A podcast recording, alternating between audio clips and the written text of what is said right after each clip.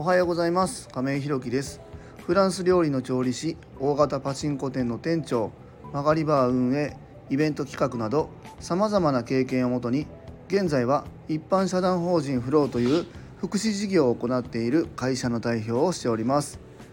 え今日は障害者家族として親亡き後を考えておくというテーマでお話したいと思います。え本題に入る前にお知らせをさせてください。一般社団法人フローでは障害のある方向けのグループホームブルーの三葛を今年の2月に和歌山市の三葛というところで開所いたします。それに伴いまして入居者様とスタッフを募集中です。そちらの詳細などは公式 LINE やノートでもご案内しておりますので是非概要欄のリンクからご覧いただきますようお願いいたします。えーと、昨日はですねちょっと冒頭の挨拶で、まあ、ちょっと一日バタバタするんですよねみたいな、えー、お話をちょっとしたと思うんですけども実はね、まあ、皆さんのところもそうだったと思うんですけどもかなりね昨日雪夜中からかな、えー、寒波で雪がかなり積もってて、えー、昨日の朝からの予定はほぼ全部ねなくなってしまったんです。内覧会とえー、あと検査かなあの障害者支援課の方が来ていただいてねグループホームの、まあ、設備なりっていうところをきちんと確認するっていう検査がまあなくなってしまってで今日の朝このあとね10時から、えー、来ていただいて点検に入ってもらうっていう形になるんですけども。でまあ、日程、えーと、内覧会の日程もね、えー、日を改めていただきましてですねまたゆっくり見てもらおうかなということになりました。なのでね昨日は、えー、っと割と一日ちょっとゆっくりというかまああの内勤というかね、えー、書類溜まってるのをきちんとしたり、えー、領収書の整理したりっていうとこをさせてもらいました。まあその中でもね短期入所ショートステイのところの書類もね引き続き進めておりますので早くねうちでもスタートできるようにしたいなというふうに思ってます。あと本題に入る前に1個ねあの報告というか、まあ、こんなことやりましたよっていうのがありまして先日ね、えーと、和歌山市の保健所様の方でですね、えーと、感染症対策についての、えー、講習会っていうのをね特別に開いていただいてですね、えー、僕のお知り合いの方グループホームやられてるところが3社と相談支援員様と入っていただいてねうちと5社で、まあ、あの特別にね開いていただいてこう本当にありがたいことにね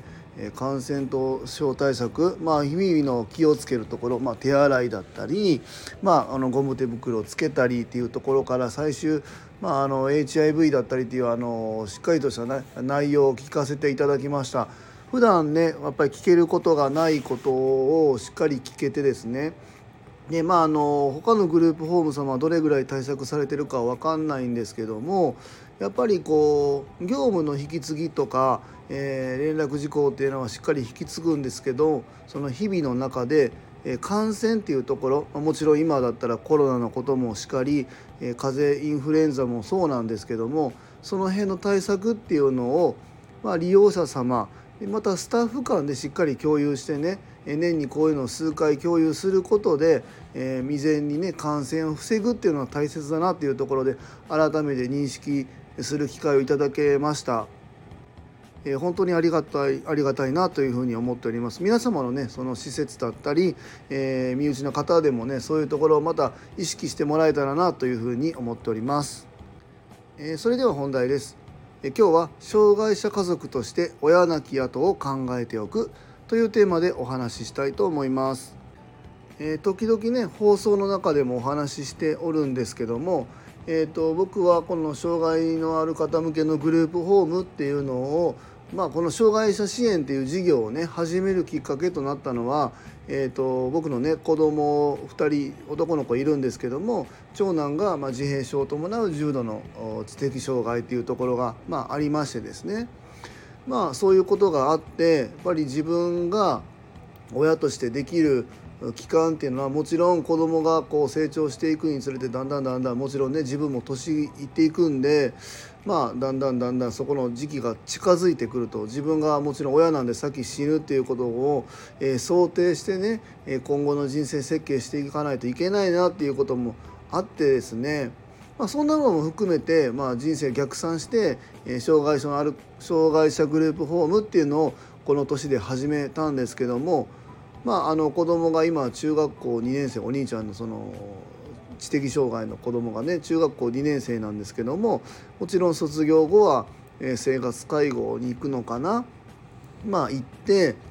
そこからまあ18歳なんですけども卒業したらね20代30代40代50代でなっていた時に、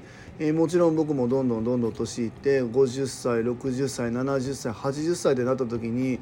えー、今から考えるってなったらやっぱりね、えー、全然間に合わないわけですよね。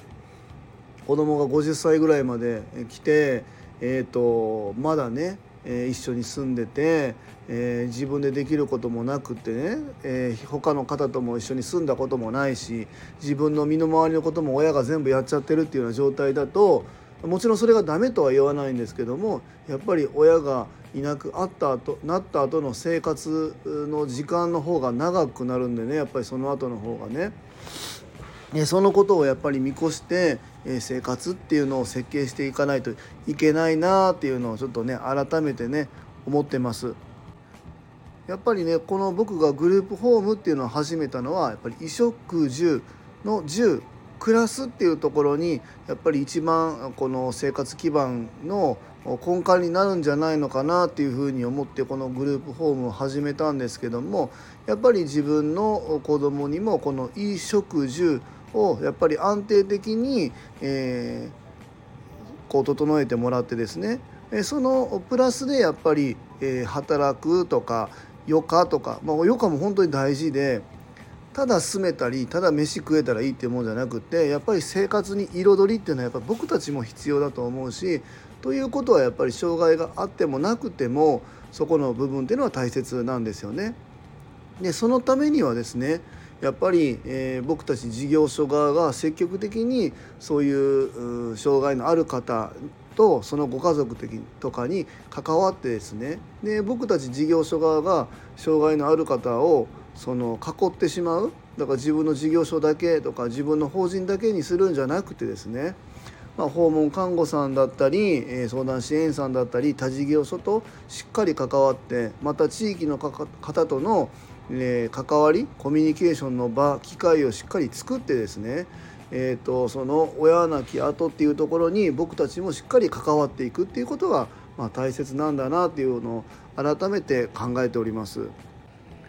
で先日ね、えーと、僕が以前働いていた、えー、事業所の、えー、親御さんからご連絡いただいてですね、えー、先日その親亡き後の、えー、セミナー講習会みたいなのを受けてきたよっていう連絡いただいてですねでその時の,、まあ、あの資料みたいなのもね、えー、データで送っていただいたんですけどもあのそのホームページからそれダウンロードできるみたいなんでこの後あの概要欄の方にリンク貼っておくんですけどもまた見てもらえたらなというふうに思います。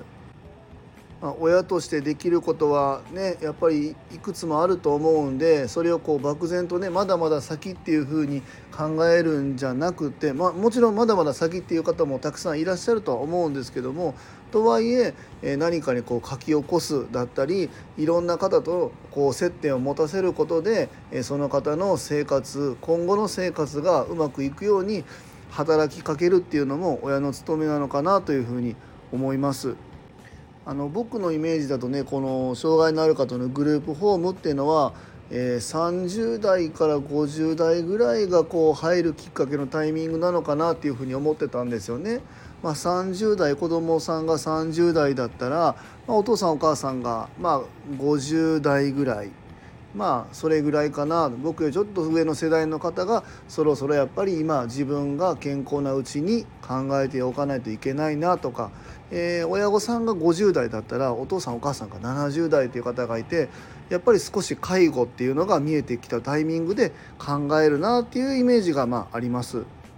とか思ってたらですねやっぱりその支援学校特別支援学校の先生なんかに聞くともう今はねあのグループホームをその第2の居場所としてこうショートステイ短期入所みたいなのを利用してえ少しずつ少しずつねその自分の家以外での暮らしっていうのに慣れさせていくっていう、まあ、そういうのも今結構あるんですよっていうお話を聞いてですね結構ね僕衝撃受けたんですよね。あ今のお父さんお母さんはやっぱりしっかり考えてはるんだなみたいな。あの今までの人が考えてないって意味じゃなくてまたやっぱりいろんな情報を得るきっかけがたくさん増えたっていうことはすごくいいことだなというふうに思っててまあ、そういう意味でもねうちも本当に早くショートステイっていうのを、えー、解消できるようにしてですねお父さんお母さんのそういう考えるきっかけにまたなればなというふうに思っております。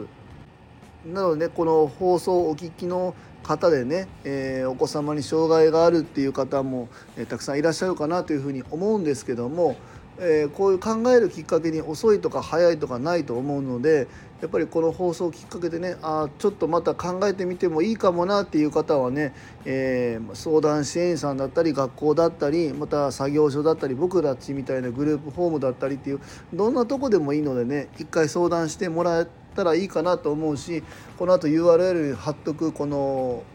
親の記録みたいなこういうのに書き起こしてみるっていうのも一つの手なのかなというふうに思います。えー、今日は障害者家族として親亡き後を考えておくというテーマでお話しさせていただきました。最後までお聴きくださりありがとうございます。次回の放送もよろしくお願いいたします。今日も素敵な一日をお過ごしください。一般社団法人フローの亀井弘樹でした。